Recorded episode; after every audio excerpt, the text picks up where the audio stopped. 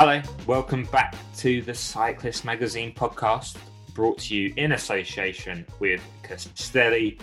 I am your host, Joe Robinson, and I am joined, as ever, by Mr. James Spender. James, how are you doing? It's looking lovely and sunny in East London today, despite it being November. Yeah, no, it is. It is lovely and sunny. Flowers on the uh, balcony are still doing all right, even though it is is November. Although I've got um, uh, some kind of leafy mould on Mm. pansies, and I think it was because we had some very very clement weather Mm. and it was very damp. And I basically I didn't read the instructions and I planted the pansies too close to each other, and the leaves didn't aerate. So according to the Royal Horrible. Horticultural Society, it's game over. It's game over for those bad boys. But the cyclamen are doing well. Good. How are you doing, mate? I'm all right. I'm out of um, isolation now, which is good. I can experience the out, outdoor outside world. Um, but like you, I experienced some inclement weather. So my first ride out of um, lockdown, I test I took out on my first test ride a new set of Roval Rapide CLX wheels, which are you know perfect for winter as they cost uh, one thousand eight hundred pounds. Uh, but I rode them in the pouring rain, and they got really muddy and very slick. And um, obviously, like the braking was fine because they're disc brakes and they performed really well. But they're caked in mud now, so um, that'll teach me for sending a new set of hoops out in terrible weather. I guess.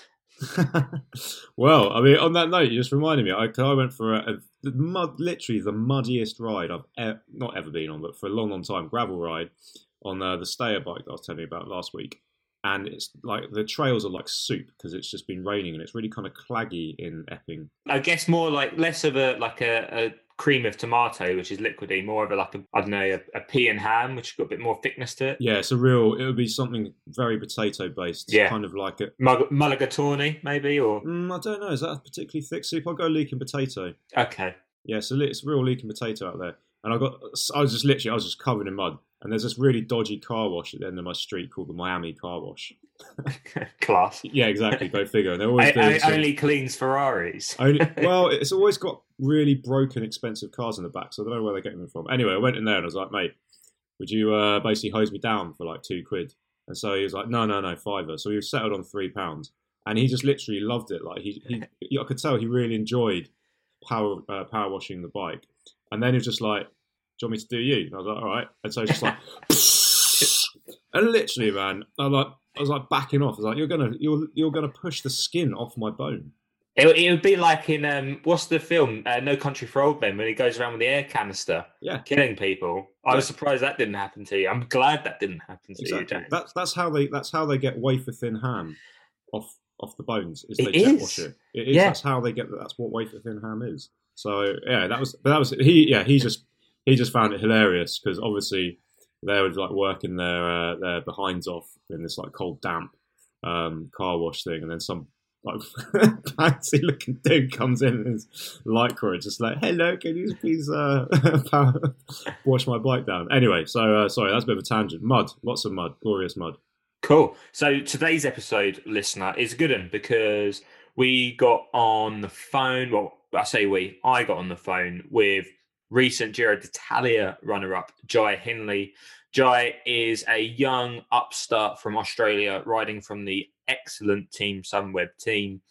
Uh, he, alongside eventual winner and Brit Tao Geoghegan Hart of Ineos Grenadiers, crashed onto the scene at the Giro uh, upstarting um, and overturning the likes of Vincenzo Nibali, Jakob Fuglsang, Rafał Majka to take the race by storm, really. He took the pink jersey into the final stage, the time trial in Milan, where he and Tao were dead heat on time after 20 stages.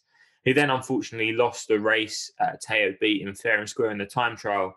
But it was a massive breakthrough performance for Jai. So we thought we'd chat to him about that Giro, you winning on the Stelvio stage, almost not being able to put his jacket on at the top of the Stelvio. Why Team Sunweb have suddenly become this insanely good team that win everywhere after kind of almost going into obscurity last year. And also what it was like growing up as a cyclist in Perth, um, a place where it's very flattened by the coast, yet he is an incredible climber. So it's a good interview. So we're looking forward to listening to that, and I hope that you are as well. But before that, me and James are going to rattle through a few things in the cycling world that have taken our eye and impressed us over the last couple of weeks. So, James, please let me know something in the last two weeks that has really impressed you in the cycling world. Really impressive. Well, um, first up, it's the 15 year anniversary for World Bicycle Relief, and that isn't something that's just Sporting a impressive. t-shirt, listener. You can't see this, but I can. Yeah, I got. I, yeah, actually, that's. I, I just realised I'm wearing that. That's not. That is a genuine coincidence. Um, yeah, so they're celebrating 15 years uh, in the handing out bicycles game. So basically, if you're not aware of uh, World Bicycle Relief, uh, they are getting bikes, particularly in um, in Africa, getting bikes out to uh, communities where you got to do a lot of walking unless you're cycling, and you can Yeah. go a, a lot, lot further on a bicycle. It is a it is a means of transport. It's obviously also fun, you know, but like it's there as a means of transport. And so they have Buffalo Bikes as their kind of house brand. And I think they get all kinds of help from across the industry, from SRAM. I think Giant do some assembly in their factories. Mm. Um, and the bikes themselves cost $99 effectively. So, you know, you can really see how your money is getting turned into a set of wheels. And it's just a great, it's an amazing venture. I really, really rate them. I think that more people should be riding anyway. Yeah, they they do they do really good work, and they have done for a long time. As you said, fifteen years now. So So yeah, so World Bicycle Relief I've been loving, and then on top of that, we were talking about soups just now. I've been really loving butternut squash. It's in season. quality vegetable. It's a quality vegetable. It makes great soups. It's a good friend of tarragon. It's also a good friend of coriander. My Mm. top tip is you take the seeds and you do not throw them away. You take off the little membrane and you roast them, and they make a great little garnish with some yogurt in your butternut squash and tarragon soup. So that's what we're liking. Well, Bicycle Relief and massive Root veg. root veg. Exactly. How about yourself, mate? What's been going on in the world of Joe? What have I been like? Well, I've I've like I've enjoyed, despite us being in lockdown part deux, um, I've enjoyed my isolation coming to an end. Being allowed to go out and explore the open world again, being out on my bike, something I'll never take for granted again. Two weeks of just sort of sitting indoors and not doing much was pretty boring. Um, so I think that's what I've been enjoying in terms of like specifically the bike world. Um, as I said, I got a new pair of Roval CLX wheels. I haven't tested them to their max yet, and they are eighteen hundred pounds. So I'm pretty sure that I'll have some stuff to say about them. But they have turned a few eyes in the lanes, in the Kent lanes. I actually took the bike and I took myself out to a climb called Layhams Road, which is for anyone who lives in South London will know it because it's basically the route that everyone takes to get out of London and into sort of Kent or Surrey. It's a lovely little two kilometer climb. And I went on along on it last weekend and I saw, I reckon I saw 60 people in a two kilometer stretch on bikes, on road bikes. And in that 60 people, I didn't see one person breaking the new guidelines on exercise. Everyone was either on their own or in pairs, but everyone was just out exercising in the good weather, um, enjoying it. There was no cars on the road. It was pretty early, and I, I just sort of went, "Oh, this is this is actually really good, isn't it? This is one of the few silver linings that we've experienced during this awful year that we've all had to face. Is that in our little industry of cycling, people are riding more and enjoying being outside and exercising and being and experience freedom with cycling something that why we do it and that other people are sort of discovering it Absolutely. or rediscovering it because we all had it as a kid so i'm really i really sort of had a bit of a moment on Layhams road because i was on my own and i was like oh wow this is beautiful like and also everyone's really impressed by my 1800 pound set of wheels that's the that's the real takeaway. Is you, you're just glad you've got an audience. But I know what you mean. Like that is a silver lining of lockdown because we always talk about 2012 being this big boom in the cycling industry because of the Olympics, because of Brad winning the Tour, um, and it was. But it only it reached a certain type of of, of person basically. Um, maybe it reached reinvigorated people that were already cyclists, yeah or it kind of tempted um, a new crew of people who might have been doing other sports into the world of cycling. Mm. But ultimately, those two groups of people are kind of kind of there already. They're kind of sporty, and whereas what I'm seeing at the moment, and if you look at the uh, headlines around bike sales, you know, you can't get a low end bike for love nor money, and that's because people are just going. Joe, what I want to just ride a bike for for leisure. That Mm. word leisure. It's not exercise. It's not training. It's leisure or transport, and it's a whole new group of people. And that I think is only going to be an incredibly good thing, especially for populous cities and stuff, because it's getting you know kids and elderly people and young you know it's just so it's just it's just branching. It's it's cycling is exploding basically. That's what Yeah, trying and to and fingers crossed it lasts through the, the winter months because obviously that's the big test, right? Is Yeah. we know that riding through the winter is an awful undertaking at times, but we do it. We we we do it because it's our sport and and we know that the good times will come back. And I just you know part of me hopes is that those who got a bought a bike for the first time in April, in March, in in May earlier this year because we was in lockdown, or the people that have just bought bikes because we've gone back into lockdown and the gyms are shut again, get through December and January when it can be quite grim, and then remember what it's like riding in April because uh, it's beautiful, and riding in May, and riding and riding again in the summer. Yeah, absolutely. What's your favourite month? Uh, to ride in, No, just in general. Well, it's, my favourite month's May because I was born in that month. My favourite pro race is the Giro, which is also in May, um, and I have quite a bit of uh, a sort of nostalgia around the FA Cup because it's always around my birthday and the Champions League final. So yeah, it's the, it's May. Have you ever thought it's weird that April, May, and June are women? yeah, There's names. yeah, and autumn And autumn, not a month, but yes. and and July, but we just pronounce it Julie. Weird, isn't it? Isn't it? Isn't it? Right. Well, yeah, moving swiftly on. Anything you don't like though, James? Anything you, anything that's not been enjoyable for you? um, just a bit of just actually. Do you know what? I've got this Knog light, and it's called a. It's called the Knog Cob light, and it is basically a. If you imagine a toilet roll, and you cut it in half, it's that kind of shape. Obviously, it's smaller, and it goes so it wraps around the front of your handlebars or the back of your seat post. So it's that Yeah. shape. Yeah, yeah, yeah. so it's effectively got 180 degrees of kind of um, of lighting, loads and loads of LEDs. They're cob LEDs, which is a certain type of LED that's arranged in a row. Mm. And it's just like if you want to blind the actual rider by this light, because because it doesn't have because it, basically shines up into your face because because it wraps around 180 Mm. degrees. It's just the maddest thing. I'm like I've never met a light that's actually more dangerous than no light. the rear one's the rear one's brilliant because everyone can see it. yeah. Like, just imagine like pointing a light into your face.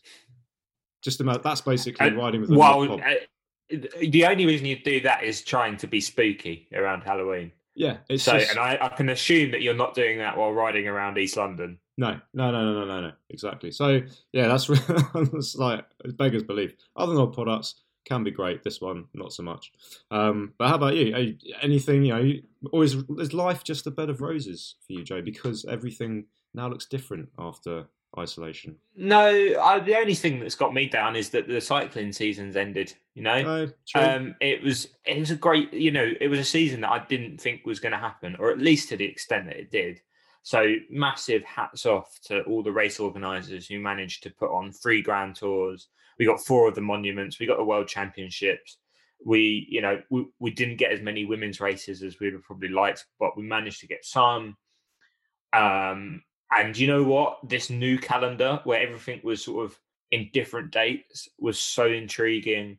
Watching races, watching different elements of races come into play because you're ra- racing Strade Bianche and Milan San Remo in the middle of summer, and then you're riding Flanders and the Vuelta in winter. I thought that was amazing, and I definitely think this is something that's been discussed on other podcasts and then by other people. Is that maybe the UCI should be like, okay, we can change the, the calendar because this actually showed us that there was some good stuff that we could get from maybe grouping San Remo, Lombardia, and Strada Bianca together, and then hosting the Vuelta later.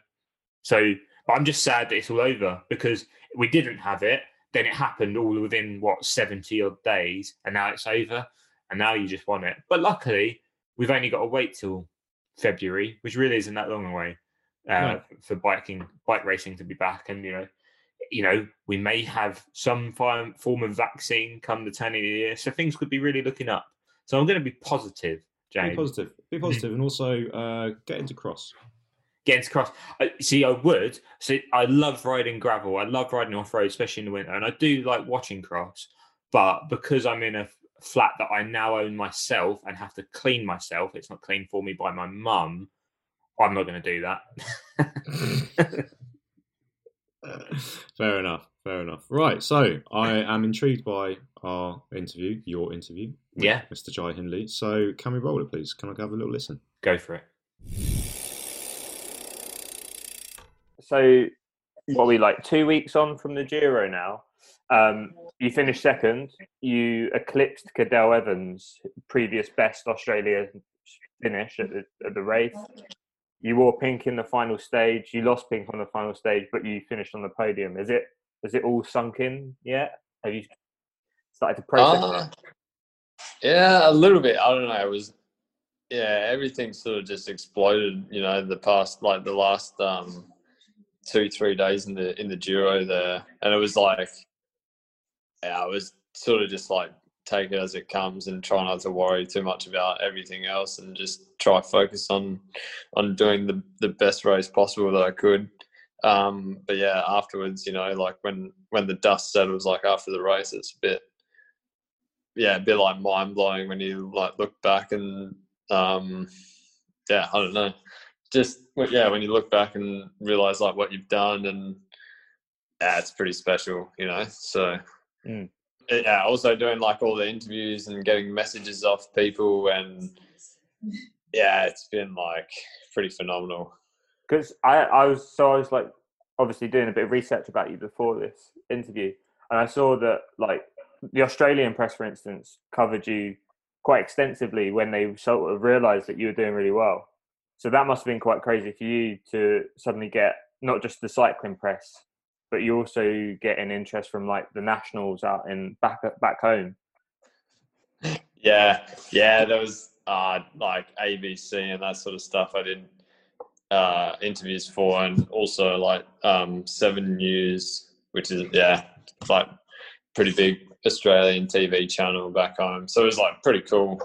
I don't know, just to get some mainstream media recognition. You know, it's also really nice because yeah, uh, cycling isn't really like the biggest sport in Oz, and I'm I think the the AFL Grand Final was on like coincidentally like the last couple of days. So you know, the Giro just got swept under the rug, which is pretty understandable. But I'm not like dark or anything about that. You know, I appreciate like all the support I got from back home, and yeah, I was going to say you're lucky it weren't this week the Giro because State of Origin's on now and like doesn't the whole country shut down for State of So it has been like push Royal to the back. That was okay. But um, oh mate, yeah, it may as well not have even happened. You know.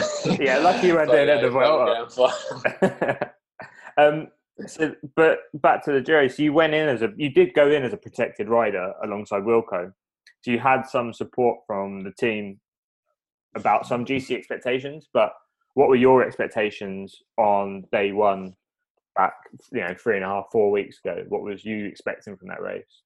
like we the, we we went in with like two leaders, and me and Wilco like protected guys, and to be honest, I was pretty.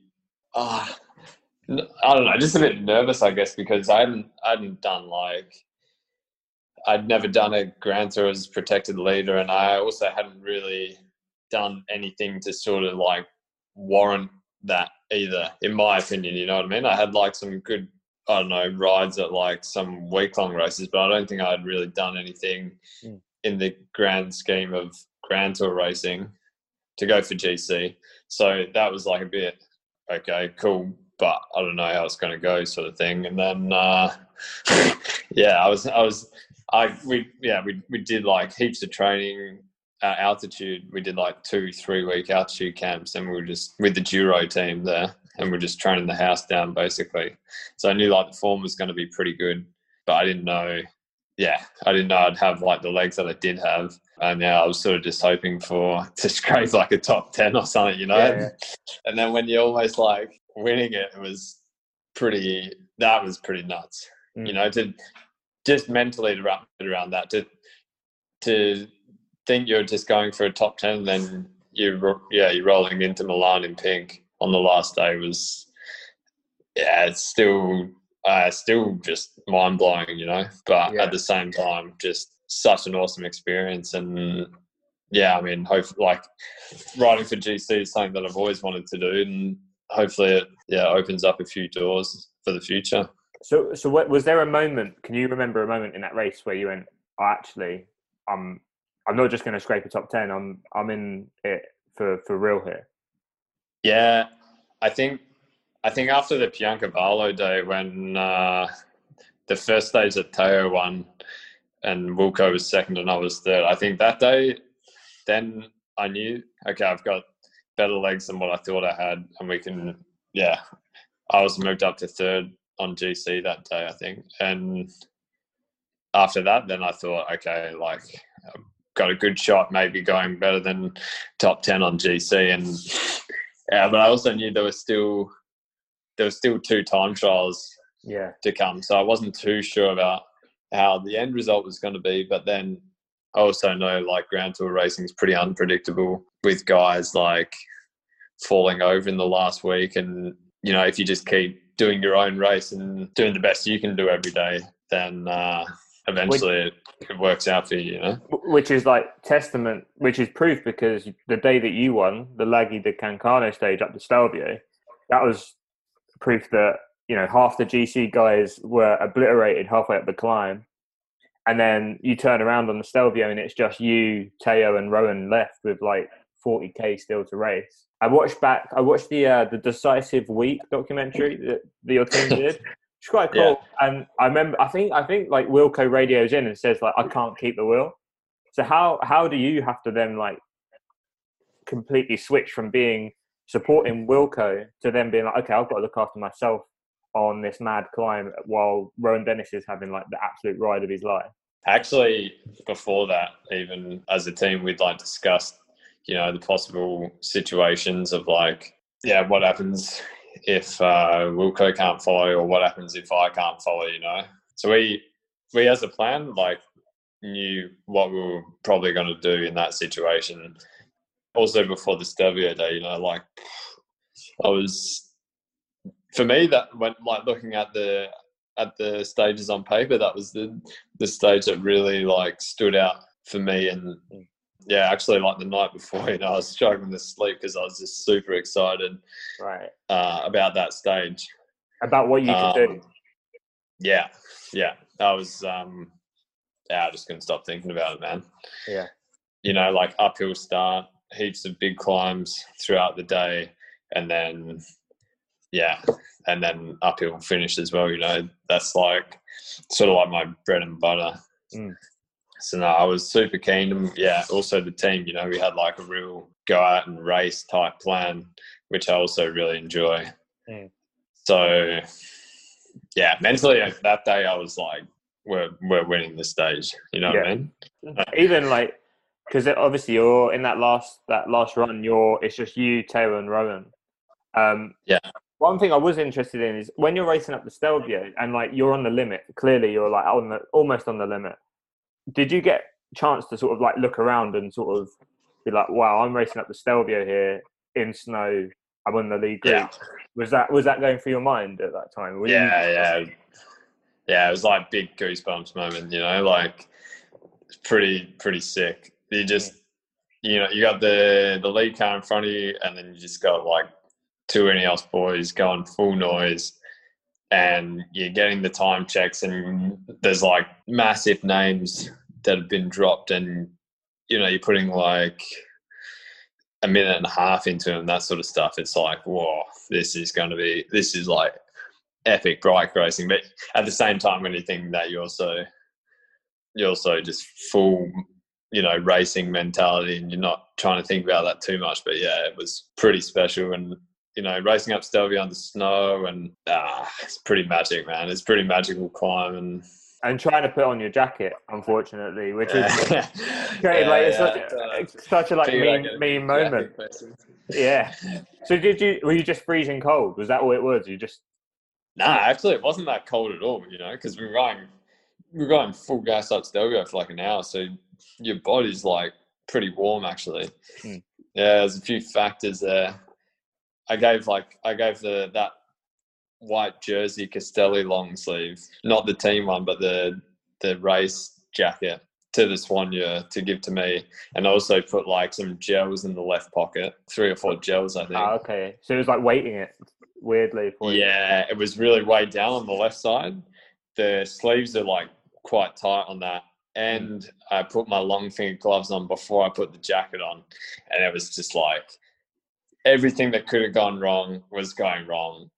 And it was all caught like on video. And I'm just thinking, like, shit, this is going to be embarrassing. I can just feel, I can just, I could just feel the memes coming on, you know, like when, when I, we were going for like 500 meters and I still couldn't get my right sleeve, my right arm in the in the sleeve. But yeah, in the end, it was, it wasn't too bad, you know, because I was I was like on a wheel going down the descent, so i didn't matter too much, and it wasn't. Mm. Yeah, it looked cold, but it wasn't too cold, you know. But yeah, it was a Yeah. bit Because the definitely commentary, looked definitely looked pretty grim, and also. Yeah. I definitely got a few messages off friends and family saying like, "What the hell? Like, lost years of my life watching that sort of thing." Because yeah, the, the commentary team in the UK were like, because I, cause I don't think you got yours done up on the descent. And then Wilco Yeah. was having problems and had to descend without a jacket. And the commentary team over here were like, oh, that's it. Like, they're going to be so cold. That's them lost the stage. But obviously, you proved them wrong because you went and won the stage. Didn't really matter. But um, you, you spent a long time with Tao and Rohan on that day where it was just the three of you. Did you, because you know Tao quite well, because you're same age, grown, like sort of raced each other obviously Rohan's a fellow Aussie. Did you chat at all, or was it literally like head down, game face? Yeah, I didn't speak to them until uh, uh, sort of like until the Cancano climb. So I didn't really speak to Ron, you know, because he was also going like full. Yeah, he, you know, he was going full TT mode, and yeah, Tao, yeah, he was just on the wheel. You know, it was it was actually even just riding on the wheel that day was super hard. Yeah, you know, in between the two climbs. Like you said, man, Ron was on, he was on like another planet that day and the Sestriere day. He was pretty incredible, you know. But yeah, no, it wasn't wasn't very uh, social. wasn't wasn't a very social last fifty k, that's for sure. And then yeah, you know, I said if you, me and Tao were talking a little bit on the Cancano climb, but also not too much there. because I guess he knew the score. Because at that time, you know that Wilco's still going to go into pink, so you're just like, oh, obviously you're going to sit on the wheel. Whereas other riders would have made like made a massive fuss, but it seemed like Tao just got his head down and was like, I know the score, you know the score. We'll just Yeah. How was that getting Yeah. the, the team bus at the end? Because like Wilco's lost two and a half minutes, but he ultimately did enough to finish in pink. So in your head, Yeah, yeah, it was- I'm I'm the strongest rider here, but we've got the race leader. Was that weird kind of feel? yeah, it was definitely a weird situation to be in, and also pretty strange. Like after the finish, you know, because on paper it looked like we nailed it. You know, like we won the stage, we went first and second into GC, but then at the same time, we yeah we didn't. I mean, we didn't not nail it, but it just wasn't ideal that Wilco wasn't um, wasn't with us there in the finish. You know, and yeah, you know, I got asked a lot, you know, like could I have uh, attacked on the on the Cancano climb and whatnot, but at, at the time, yeah, it was a pretty hard call to make from the DSs, and I sort of just followed what the DSs were saying. Mm. But in hindsight, I think, yeah, maybe if I if I did attack, then we would have gone up Cancano a lot quicker, and potentially Wilco maybe wouldn't have gone into the jersey, you know. Mm. So it's hard to it's hard to say, and yeah, I don't know. I mean, personally, it would have been nice, you know, maybe to attack on Cancano. But yeah, that isn't to say that I would have I would have gone into pink that day either, you know. I think Tao was still riding super strong and I think to get away from him on that climb would have actually been pretty hard. So yeah, it was an interesting it was an interesting day, but yeah, also super cool to like, you know, get my first world tour stage win Yeah. and like at the Giro and on that day, you know. Yeah, not necessarily like the way I would have wanted to win it, you know, just sitting on the wheel the whole time. But yeah, at the end of the day, it's bike racing, and you know, Taylor's not wearing a Sunweb jersey. I'm not wearing an Ineos jersey. He also did that to me on uh, Piancavallo. So I don't think there was any like hard feelings, you know. It was sort of just like we're here to race bikes and he's a friend, but at the same time, we're not on the same team. So Yeah, and so let's fast forward to the end of like you get to the end of Sestriere stage and you're in pink, which must be like a huge, mad amount of emotions knowing that you're going to wear pink into the final stage. But then as soon as that finished, you and Taylor on dead heat, like incredible to watch as a spectator, but must be fucking nerve wracking for you, uh, knowing that you've got one more day and you're in the race lead. And basically everyone's saying, oh, it's Tao's to lose, it's Tao's to lose because it's a better time trial. It must have been Yeah. an odd situation for you to go into that last day with like people around you going. I mean, the, the team wouldn't have been saying that. The team would have been backing you up, and rightfully so. But people being like, "Oh, you know, it's Taylor's to lose." That must have been such a, a hard. Was it a hard thing to get your head around that you're doing that, or yeah, it was it was just like I said, the past the last like three four days of the Giro was just mental, and yeah, actually just to go into pink was sort of just like crazy in itself for me. And it wasn't on the last day. It wasn't. It wasn't. I wasn't like super nervous or anything like that until I went to the start ramp, you know, and then it really like sunk in that there wasn't going to be. There's no more guys like starting after me or anything like that. And you're like last guy. I mean, I'm never last guy in a TT, you know. so that was like that was really cool. But yeah, just I, I also wasn't focusing uh, like on the end result. Well, you know, I was I was like, man, I could win this, but at the same time, I just wanted to do the best TT of my life, sort of thing. And um, I have to. I. I have to give you credit because again, in that decisive week documentary, there's a bit where you're talking to I think it's Matt Winston, and you're like, Yeah. it's just before the TT, and you've got quite an old head on young shoulders because a lot of a lot of guys could have like had complete head loss at that moment, and you were like, no, you Yeah. know what, I'll go out, I'll give my best. If I win, I win. If I lose, I lose. And he's trying Yeah. to like be like, oh, how do you want me to play? And you're like, just if I'm down on time, tell me I'm down. Like, don't don't tell me something that's not happening. So that's quite that's that's quite impressive. It must be quite impressive for the team to see that you had like wherefore all to just be like understand the situation. I don't really like being realistic, but at the same time, you gotta you gotta be realistic in bike racing. And yeah, I mean, I, I knew it was going to be the you know the odds were like stacked up pretty hard against me on the last day there, but I just wanted I didn't want like any any like bullshit from the team. I just wanted them to tell it how it was, Mm. It, like in the in the radio there on that in in the TT, and they did that. You know, it was it was pretty like agonizing. You know, when you know you're not gonna when you get into like the last couple k there, and you know you're not gonna win it, you're still down, and but at the same time, it was still one of the coolest things I've ever done on the bike. You know, like rolling through Milan in head to toe in pink. It was super special, and Yeah, you was- got to stand on the podium as well. So it's not yeah, like it's not like you completely put capitulated. You went from maybe tenth, like being like, oh, could I get tenth to oh, I finished second, really like fifty seconds down on pink. yeah. So that's a you got to take that as like a massive. tip. Yeah, exactly. I mean, that that was that was just like a dream come true, you know, to just be like at the Giro racing with the big guys and like throwing it down and and yeah, finishing on the podium. But at the same time, you know, when you're that close, when you're like 15 15k away from like winning the Giro, it's really like bittersweet, you know. Like it's it's disappointing, but at the same time, I can really appreciate like standing on the podium, and I know you know some guys work their whole career for that and never never get the chance to do that so for yeah for me to do it in in my my third grand tour was super special and like i said yeah hopefully it opens up some doors like later in in my career Yeah, you only have to look around at like some of the other riders that race, like Jakob Fuglsang, Rafał Majka. They're like proper old pros now, and they've never done what you've done in your third Grand Tour in getting on a G Grand Tour podium. So that's like that must be quite a good thing to take away from that race. That you got guys like Fuglsang's like a super experienced pro who's been knocking on that door, and you're you've turned up your third Grand Tour and came second, and it's it must be good, Yeah. good for the ego anyway.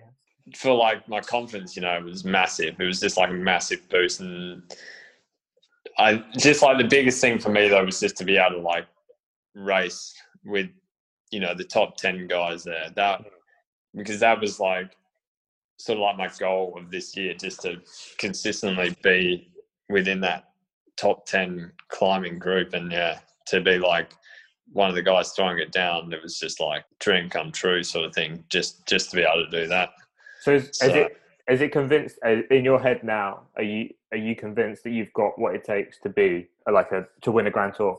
So you because you uh, as a junior you were very good. You like podium at the Baby Giro, you know, uh, fifth at Tour de l'Avenir. So you did all the right things as a junior, and now you've done it as a a World Tour pro. Are you like okay now I can probably target a Grand Tour going forward? yeah oh, i think so for sure i think it definitely yeah you know if you've done it before why can't you do it again type thing Yeah.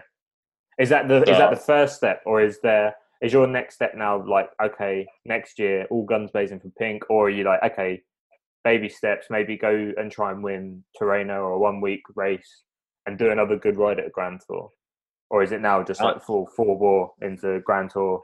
oh, i think a bit of both. Yeah, maybe uh, uh definitely like i said i mean you, you you really have to show yourself early in the season as well i think with those week long races in preparation for for the grand tour. But yeah now I, for sure i'd commit you know my life and career to trying to win a grand tour I, yeah i think you know to get so close and not do it is definitely like a yeah, it's definitely like a bit of a teaser, you know. but definitely wants me coming back for more. So I'll, yeah, for sure. I think it, it's going to be a big goal of mine to be able to do that again, um, but be on the top step. and you've got the uh, you'll have the opportunities because obviously Wilco's leaving at the end of the year. Um, you've got Romain Bardet coming on board, which will be really interesting because he's a he's a really different character and he'll probably bring something different to the team. But apart from that, there's not many like out and out GC guys at Sunweb. so you probably will get the opportunity to target the Grand Tour.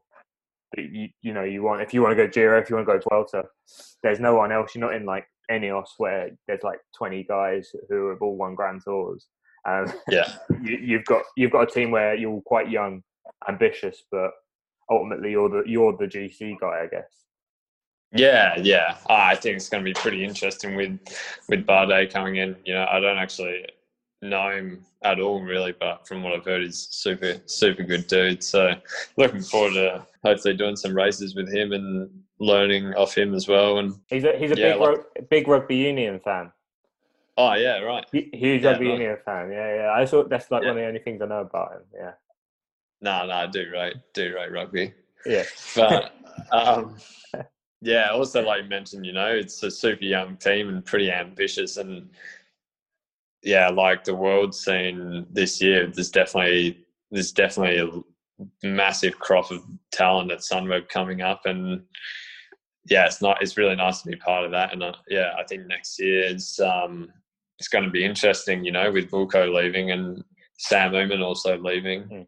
So I think next year it's really it's like yeah the ideal team for me to be in to get my own opportunity at some some bigger races So this is this is quite interesting actually because like la- I remember this time last year you were like Tom Dumoulin was leaving the team, and I Mm. remember like a lot of my colleagues in other magazines and, st- and other like press were like, "What is Team Sunweb next year?" Because the guy, the big guy, the marquee guy, has left, um, and it was a, and but if you look at the team, everyone was under twenty, un, under thirty. That wasn't Nico Roche and Chad Haga. Just like, hang Yeah. on, hang on, what's happening here? And then so look at it now. yeah You, you've just came second at the Giro. Marc Hirschi's had an insane tour and Ardennes Classics. Søren Kragh wins Tour de France stages, and you're suddenly this like incredible team that's had a revelationary year. So why Yeah. why is that the case? What's happened? i don't know it's hard yeah it's always hard to put a put a finger exactly on what it is but i think you know those guys they also haven't just come out of nowhere you know they've all those guys have always been around the mark when you look at the names that you just said Mm. you know like soren he's he's always been around the market some of the classics um Hirschi you know he's a super talented guy yeah wilco he's also had a lot of good GC results at Grand Tours, you know. So I think I think it's not for me anyway. It wasn't like a massive surprise about all these results because I knew the, these are really good bike riders. But yeah, like I said, it's been a funny year, and I think, yeah, I don't know. Like uh, we we did a lot of work at altitude before, and I know not all the teams were able to do that. You mm. know, we we did like a three week camp up in Kühtai in Austria, and we had the full men's, women's, and development team up there. And like, not not every team can do that. You know, there's teams that are like potentially folding at the end of the year, and yeah, our team can manage to do that, and I think that definitely helps. Along with like the other resources that the team has with like nutrition, like dietitian experts and uh, yeah, bike fitting experts and all the trainers in the team. It's it's like a real structured team, and it, it's hard to say exactly what it is, but I yeah. In terms of, I, I mean, being British, a lot of the credit I've seen has been put at Matt Winston's like feet. yeah, yeah. and he's like he's seen as like one of the bright young like minds of coaching. What what's he like to work with? Because it definitely seems like, for instance, at the tour when you were going off and winning stages by having three guys attack and suddenly be out on their own. They're like, oh, that's yeah. the mind of Matt Winston, etc. So yeah. Is he, has he been quite important for for the team's successes this year and like their different approach to racing, maybe? Yeah, I think so. I mean, I personally really enjoy going to a race where Matt's there, you know, and having him having him in the in the cars, yeah, I don't know. It's just really nice. You know, he's good. He's good. Uh, good in in the race and off the race. You know, you can have like good balance with him, but he's also there to do a job like you are, and I think that's a pretty important thing. You know, you can you can enjoy a conversation with him, but he's also very professional at the same time. And I think that I think that's the case for a lot of our staff. Actually, also Luke Roberts is a pretty massive part of the team. Mm. And I did like, yeah, I'd say oh, almost every race this year with him as the DS. Yeah. So you just you're just super comfortable uh, with him in the in the radio or in the meeting, and you just know like his sort of style. You know what I mean? And you go to a race and nothing's sort of like a surprise or anything like that. You're just very comfortable mm. with with what's going on. You can just sort of like trust those guys and yeah, just like really rely on them. And another thing as well with Sunweb is like it the team's got not not a reputation, but it's always had like a bit of a, a thing with like for instance, you're part of like the MPCC. Uh, yeah. Don't, you don't like you don't take ketones, which people make a massive thing about. We've done our own science about it, and we think, well, the guy like we spoke to said they're bollocks, they don't work. So, which is quite interesting. Anyway, he's like, they just taste shit and don't do anything for you. But like, yeah. there's also like Sunweb previously you've had riders who have just not fit into the who have been a bit more eccentric and not fit into the mold. Someone like Warren Barguil, and then they end up leaving. So it, it feels like Sunweb's a team that does things a little bit differently to a lot of other teams in the peloton, and is a lot more like not strict but more rigid, and have got more processes in place and and a kind of more like quite very transparent as well in the way they deal with stuff as well.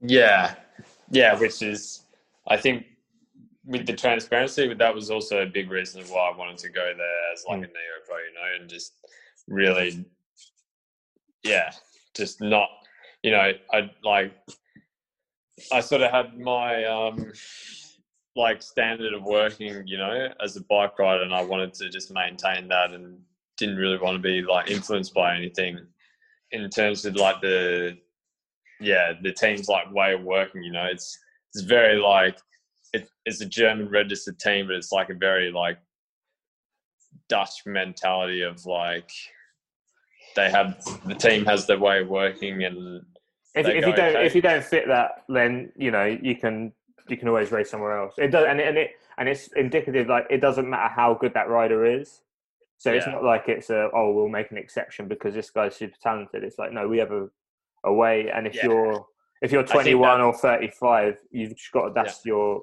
the way you got to work. Yeah, that's also like a big thing. Eh? I think they they have their structure and it, yeah, you can really just rely on that and trust it, or you can, you know, do your own thing, and maybe it's not as good. But I think, yeah, at the end of the day, their way of working is actually pretty scientific and pretty structured. And I think it, you know, if you if you follow it, then it, it can definitely help you a lot. You know. So before we go, I want to talk. To, so I always like to, because because you're a new rider, we don't know much about like you and like your background and stuff. But, Yeah. So I was reading in an interview, you uh, you credit Cadel Evans as like one of your big sort of inspirational heroes. So I think he was fif- you were 15 when he won the tour, so that must have been quite a big marker for you growing up, seeing the only Australian to ever win a Grand Tour happened when you were probably most impressionable. Yeah, it was also pretty cool actually because we we were actually at the tour Oh really? that year. Yeah, so we like that was actually the first year I ever watched the tour like live, you know, in France. Um, and yeah, it was pretty sick. You know, we we just watched a few stage, few of the mountain stages and stuff. Mm. Um, and then yeah, we went to Belgium and did some racing there, and that was like the first time I ever raced in um, in Europe. And then yeah, we were watching, you know, Cadel win the tour. I think with that last time trial on the second last day, I think it was, and that that was just like massive. You know, not only because an Aussie won it, but because yeah, we got to watch it. For, I got to watch it for the first time, and it was just like just nuts. You know, and I think when a, when an Australian guy does something like that, it really uh, just inspires like a whole nation type thing. Yeah. You know, Oh yeah, we. it's- I mean, we had the same two year, like a year later with Bradley. So I Yeah. can, I can, I can, I would definitely appreciate that whole like cycling's not a big sport in Australia, but you have someone do something really special in the sport, and then it becomes a talked about thing. But for you, you're already a cyclist, right? So you're already like, um, you're already racing and stuff. So you, you knew the sport, right? Yeah, I mean, I'd started riding road bikes. I think when I was like six or something. Well, I started riding when I was six, and then you know went down to the velodrome and did racing there, and yeah, just like racing locally in Perth in Australia. Um, Yeah. How so? How did you get into that? So like, you're from Perth, which is a an AFL city, and like Australia loves sport, but cycling's you know probably not even top ten in terms yeah, of probably what's on the sports headlines. So how did you like happen upon riding and and cycling? yeah. So my old man used to race, and he's right. actually from from Manchester. So Oh, he's English. Mancunian. Yeah, half Mancunian. Oh, we'll, we'll Un- claim that. nah, nah, he he was yeah, he was just like a massive influence, you know. He you know, guys like Eddie Merckx and Fausto Coppi and stuff, they're just like they're just like gods to my dad and then they were just like household names when I was growing up. So yeah, he also taught me, you know, like the history of the sport and everything, which is pretty cool. And yeah, so he he sort of introduced me to cycling and and then I used to watch the racing on TV, and then it was sort of just like, well, I want to do that, and he just him and my mum just like backed me 110 percent, you know, all throughout school. I didn't I didn't want to do anything else, you know, I just wanted to be a bike racer. So, but what's, And what's riding in Perth like? Because I, I, this is probably ignorant, but when you hear about cycling in Australia, it's normally either in Adelaide or people moaning about how bad it is to cycle in Australia. Like road cyclists saying it's quite dangerous because of massive trucks Yeah. and like banditmen, bandit people in like the, the outback. So, what's it Yeah. actually like in Perth to ride? Uh oh man, I love it. I think maybe because it's maybe just because it's like home or something, you know. Maybe if you went there, you'd be like, oh, this is a bit average, but it's it's just it's just really nice. Also, whenever I ride there, it's usually summer, so the weather's really nice. Um, but yeah, you you have like actually in Perth, you have really good you have a really good bike path system. So if I wanted to, I could do like 300k on a bike path and not have to touch a single bit of road. No, I wouldn't do that, but I could. um, and there's also there's also yeah like a really good bunch bunchy scene, you know. Right, yeah, yeah. So back when I was younger, I used to do I used to do the bunch rides in in the city like almost every day. You know, you, there's almost a a big bunch ride like leaving the city like almost every day, or back then there was. That was also a massive part of just like my training. I used to just ride into the bunch rides, do a bunch ride, and then ride home. And I'd have like, you know, 150K. Yeah, they're also full gas bunch rides. And I'm guessing they were Um, with like adults and you were like a teenager. Yeah, yeah, yeah. All like the the weekend, the Perth weekend warriors and stuff. But I mean, there's some good riders, uh, like local riders in Perth, and the bunch rides. Are, I would I would say that the racing scene in Perth wasn't that great, but the bunchies would definitely make up for that. And Right. guys would just come onto these. Every everyone used to do them. So guys like Luke Durbridge and Michael Freiberg and Rob Power. Me and Rob Power, mate, we used to do these bunch rides like religiously. You know, we'd just go rock up and just go full gas for like an hour and a half on these bunches. Yeah. Is it flat? Is like Perth quite? Is it what's what's the terrain like though? Is it? Um, round round the city and the river is like pretty flat. But then I don't know if you've ever been to Adelaide, but it's quite similar to Adelaide and just more, but like more spread out. right. You've got like the coast, then the city, and then behind the city you got like the hills, and the hills are pretty. Yeah, I would say there's no there's no climbs like longer than ten minutes. Oh, okay, so that's like like living in the UK here actually, which is ironic because like Tao, for instance, who your rival, he's from where I am. Yeah, Like, yeah. Accent. There's no there's no climbing. There's no yeah, like you're doing like maybe six seven minute efforts. So it must be weird knowing growing up and being like, okay, I'm the physique and I know I could be a, a climber, but it's all over after Yeah. ten minutes. Whereas you go against you you know you raced against Egan Bernal as a kid and people like David Gaudu who like grew up in the mountains and an idea of an easy ride for them was probably up like a 20k alpine ascent or or for Bernal Yeah. altitude or something. yeah, it was pretty weird, especially like the first time. Yeah, so like the first time we came to Europe, you know, that you were watching the tour, I think it was 2011. That was like, you know, I, I think the first mountain I ever did was Tor- the Tourmalet. And we were riding up that, and it was just, uh, what is it, like 20K or something? And I'm just thinking, like, wow, just 20. When you think about it, it's nuts, like 20K all uphill Yeah. it's a long time, you know, to be riding uphill. And I was like, that that was just sick because I I really loved climbing, but then in Perth, you know, all everything's just so short.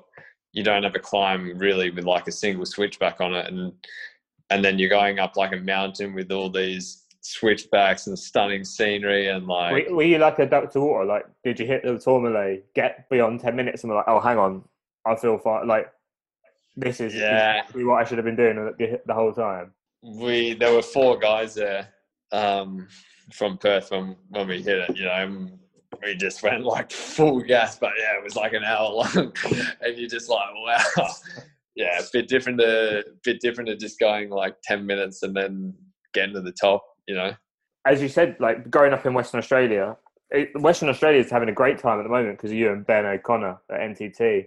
It's like the Yeah. new the new Colombia, uh, new Slovenia. Um, but um, it must have been weird growing up. I guess you didn't know many people at like school weren't into like bike riding, weren't into cycling. Were you like the only one who had this oh man, weird Oh, obsession with this sport?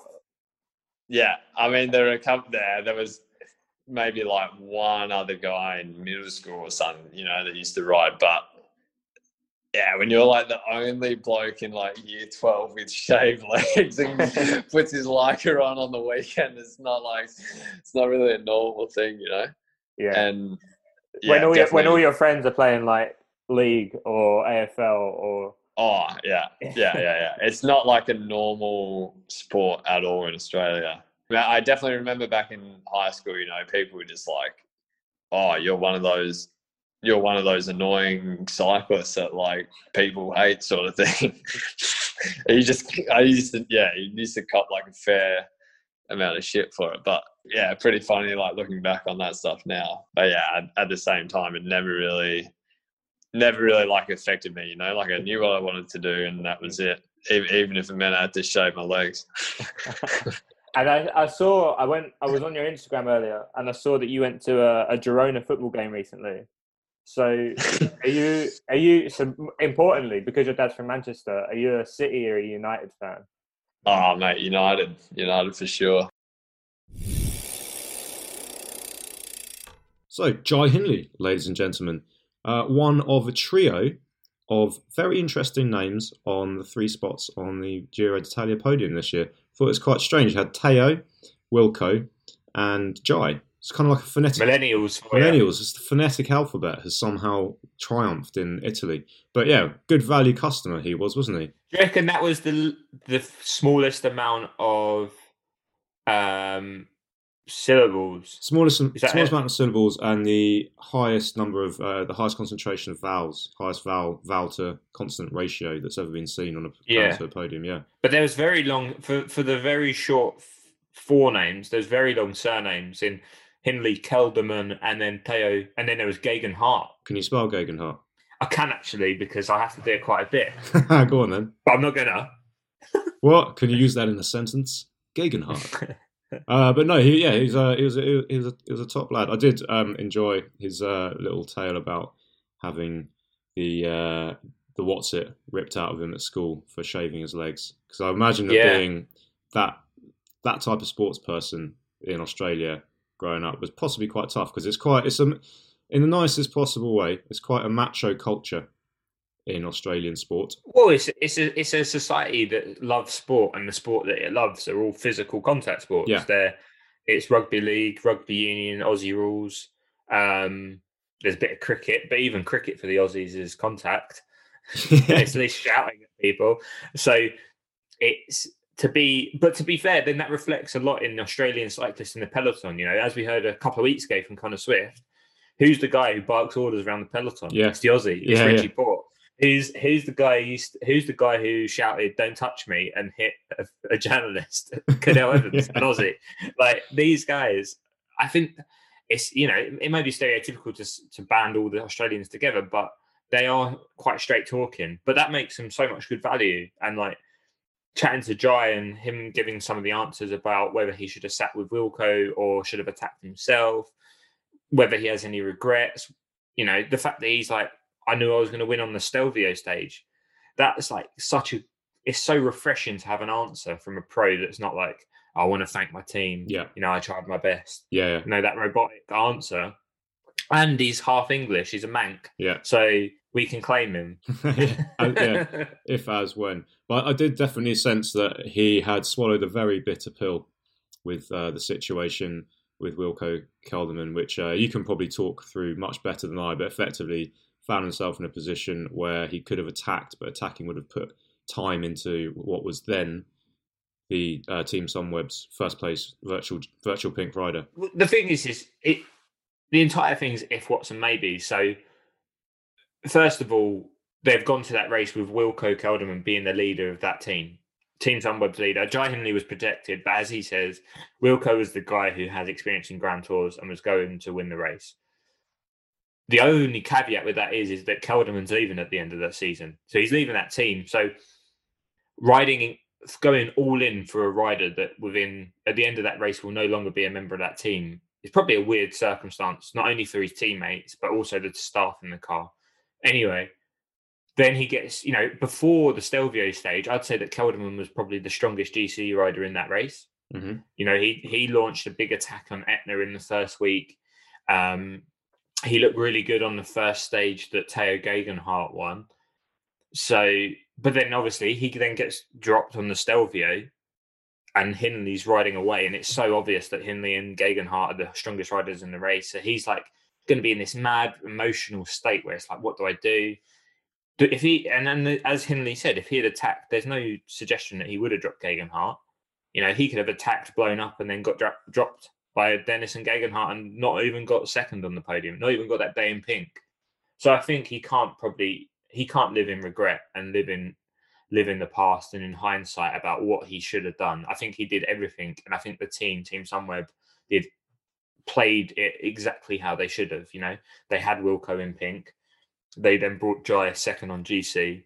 They entered the last day of the race with the race lead, and unfortunately, the better man won in that time trial, and that was Geoghegan Hart. Yeah, and that that's the bottom line. I mean, that's the thing. We shouldn't take anything away from Tao because he rode a fantastic time trial and he, well, he rode a fantastic Giro. Yeah, It's not like it's not like um, this meant that yeah, as you say, if if uh, if as when maybes all that kind of stuff. It's not like Hindley would have definitely won. So a lot of that was down to Tao. what I loved about Geoghegan Hart and about Hindley in this race, and he touches on it in the interview, and it's very similar to what Pogacar did in the Tour, is that these young guys didn't get their result by a bit of chance. Like they didn't get in a breakaway that happened to finish 10 minutes up the road one day, and then they just kept losing time, losing time, and by the end they were on the podium, or they didn't, you know, accidentally finish on the podium because there was a massive crash that took over out a load of the favourites.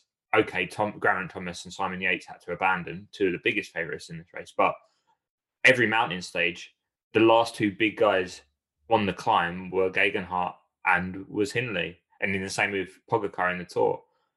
So it was just, you know, these were the two strongest riders in the race, and they're 24, 25, and this is just how it is now. It wasn't luck; it was just pure ability, which I loved. And and they all both raced in a quite aggressive, exciting fashion, which is something we should really take um, sort of happiness in because bike racing can be quite boring. But this young generation of riders, of which these two are both part of, I think don't have that sort of defensive bone in their body. I think it's, I think bike racing is going to be very high octane and very exciting for the next couple of years. Yeah, definitely. I think that's I mean what you touched upon at the beginning, being sad that the racing season's over. Partly it's because it's just been really exciting. Far more so than in other years. There have been incredibly tight finishes. There's been you know, leads overturned on the last day.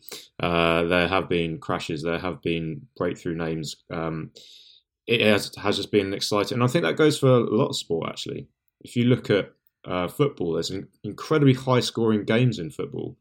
Uh, it, it seems like I don't know. The, the sports maybe go through kind of eras where there is just a culture where it's just like, no, actually, we all ride as a team. We're all very conservative. We plan things out, and maybe now the culture has changed to being like, no, you just you know, cat amongst the pigeons, just blow it open and see what happens.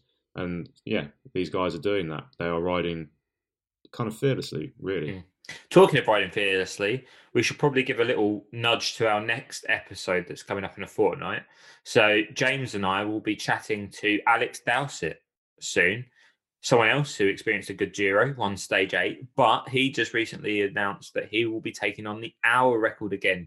He's going to go after Victor Campenaerts' 55.039 kilometer distance, which is an absolute mammoth task, not least because Campenaerts set his distance at altitude in Mexico and Dowsett will be attempting it at sea level in Manchester. But we're going to get him on the show to talk through why he's taking on the hour record again, how he thinks he'll do, what his prep's been, and just about this crazy season where he didn't have a contract for a very long time and he's now re-signed with Israel. I think that'll be a really good interview. So do come back and listen to that one. Um, if you enjoyed this episode of Jai Hindley, do share with some of your cycling friends. Uh, leave us a review on Apple or wherever you get your podcasts. Um, if you think we're doing good stuff, let us know. It's always nice for our egos, but also good for the podcast because we'll be sitting up higher in them charts. And we want to catch our competitors. Um, definitely. So do leave us a review when you can. Um, and if you've got any queries or if you've got any sort of anecdotes, just get in touch with us at cyclist at dennis.co.uk and we'll, you know, maybe even send you something out as a, as a thanks for being the first person to get in touch with the podcast. First, yeah, exactly. You can have some uh, homemade butternut squash soup. exactly. Um, but for now, I'm going to let you go, James, and enjoy that sunshine. And uh, I'll join you again soon. Wonderful. Lovely speaking with you, Joseph. See you next week.